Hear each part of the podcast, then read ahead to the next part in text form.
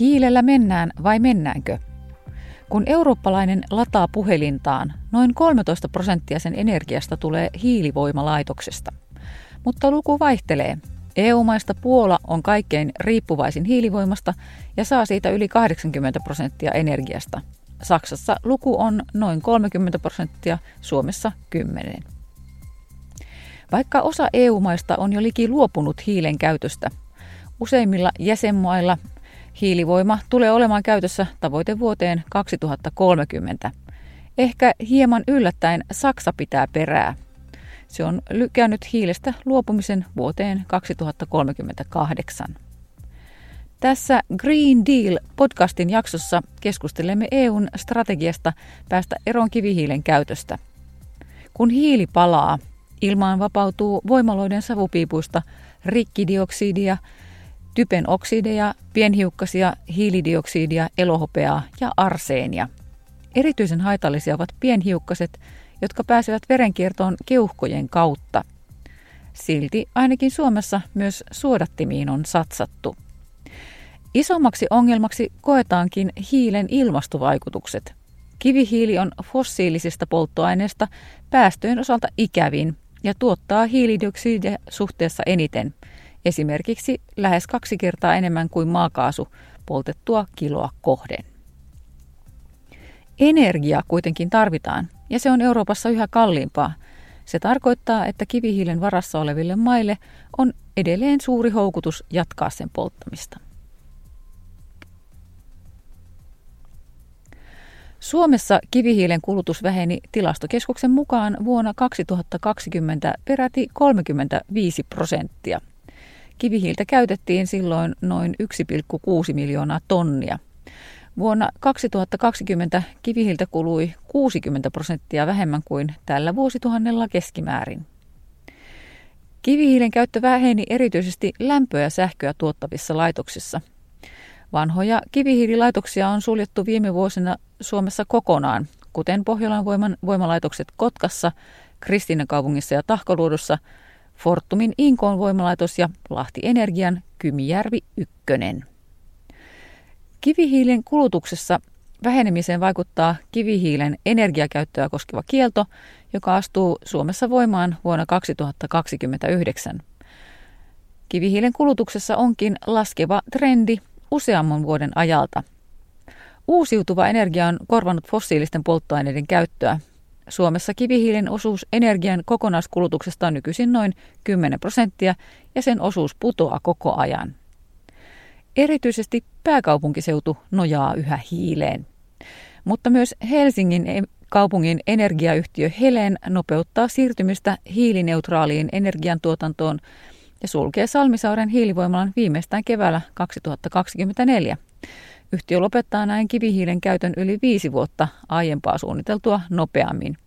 Hiilivoima Hanasaaressa suljetaan vuotta aiemmin huhtikuussa 2023. Turun seudulla hiilestä luopumiseen on panostettu pitkään.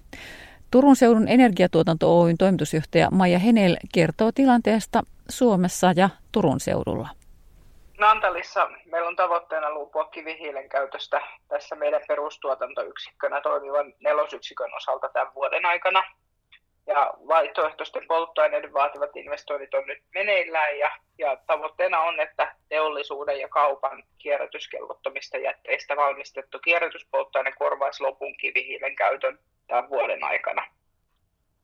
Samaan aikaan me investoidaan myös voimalaitoksen hukkalämpöjen talteenoton ja meriveden lämmön hyödyntämisen mahdollistavaan lämpöpumppulaitokseen ja tämä kasvattaa sitten osaltaan päästöttömän tuotannon osuutta tuotannossamme. Ja noin yleisesti Suomen, Suomen osalta katson, että meillä on hyvät edellytykset luopua kivihiilestä hyvissä ajoin ennen tätä laissa määriteltyä vuotta 2029. Ja, mutta että tämä edellyttää kuitenkin sitten vaihtoehtoisten polttoaineiden eli käytännössä puupolttoaineiden käytön varmistamista, jotta toimitusvarmuus voidaan turvata ilman kivihiiltä. Että polttamattomat teknologiat ei valitettavasti ehdi tällä vuosikymmenellä korvaamaan merkittävää osaa lämmön hankinnasta, vaikka ne varmasti osan siitä korvaavatkin.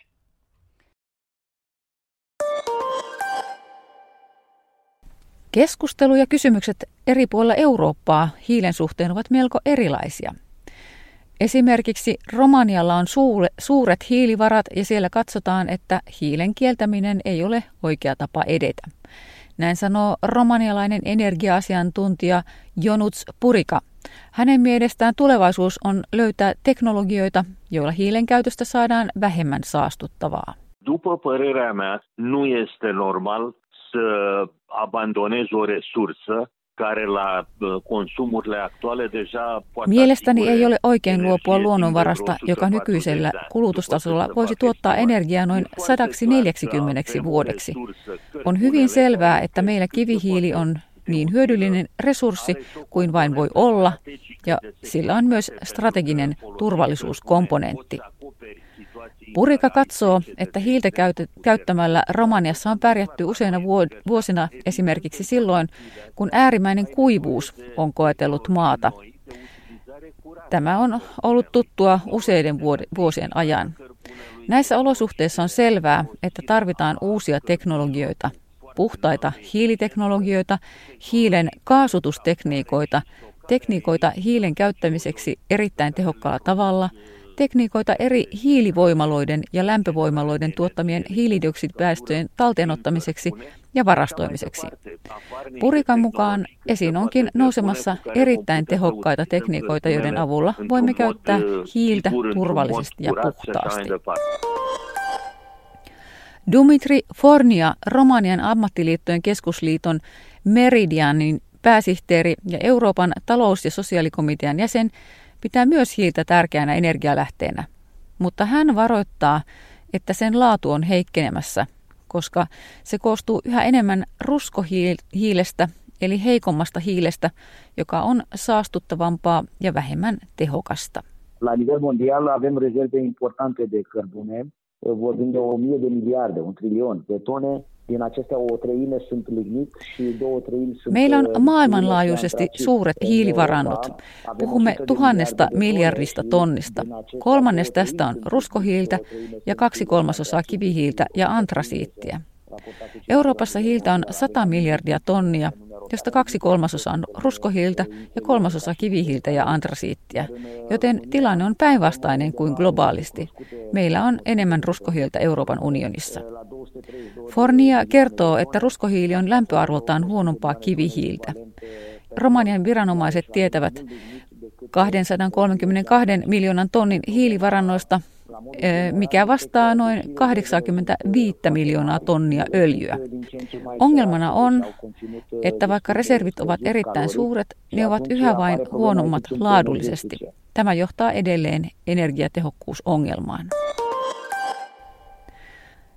Hiilen osuus kaikesta Puolassa käytetystä energiasta on yli 80 prosenttia, joten ei ole yllättävää, että vastustus sen asteittaista lopettamista kohtaan on vahvaa. Puolassa energiakysymyksiin erikoistunut puolalainen toimittaja Jakub Beach pohtii, että maa on poliittisesti hankalassa paikassa. Hän näkee, että tietyt EUn vihreät tavoitteet pakotetaan läpi ilman kaikkien maiden suostumusta.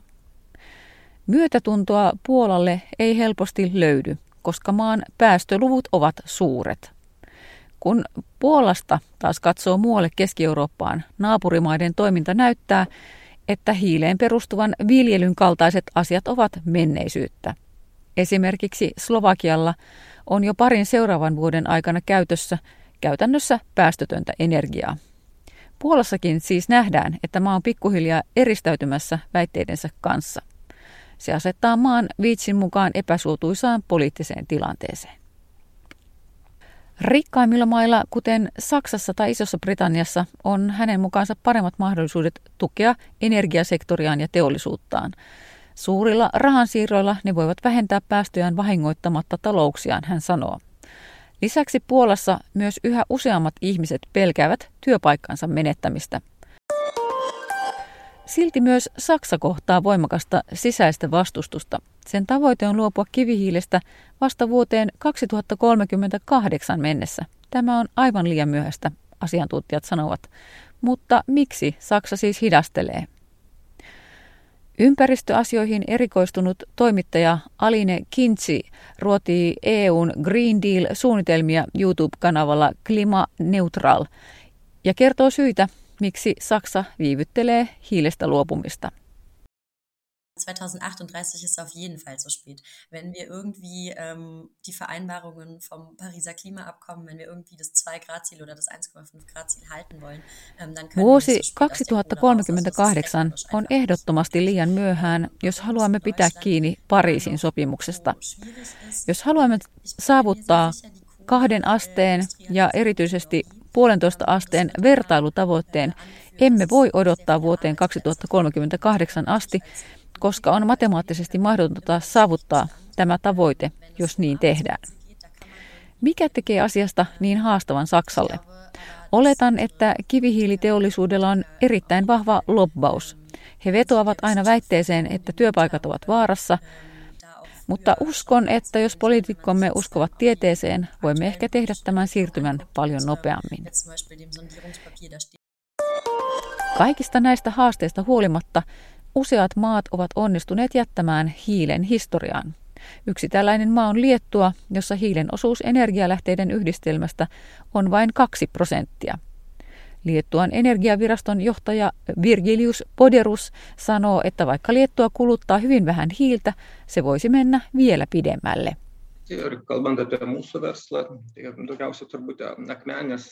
Hiili edustaa noin 2 prosenttia kaikesta Liettuassa tuotetusta energiasta. Historiallisesta syystä se kaikki tuodaan Venäjältä. Meillä on yksi yksittäinen yritys, joka on suurin kivihiilen kuluttaja. Tällä yrityksellä on suunnitelma luopua hiilienergiasta lopullisesti. Kun se tekee tämän, vain yksi prosenttia kaikesta Liettuassa tuotetusta energiasta tulee olemaan hiilipohjaista. Olemme pieni maa, joka on riippuvainen isommista toimijoista, niin kuin sähkön hinnat nousevat Saksassa tai Skandinaviassa, ne nousevat myös Liettuassa. EUlla on jäsenmaiden suurien erojen vuoksi vielä pitkä tie edessään ennen lopullista hiilestä luopumista. Tie, joka on erityisen haastava eri jäsenmaiden suurien erojen vuoksi. On vaikea saada kaikki laulamaan samaa säveltä, varsinkin kun on kyse hiilestä.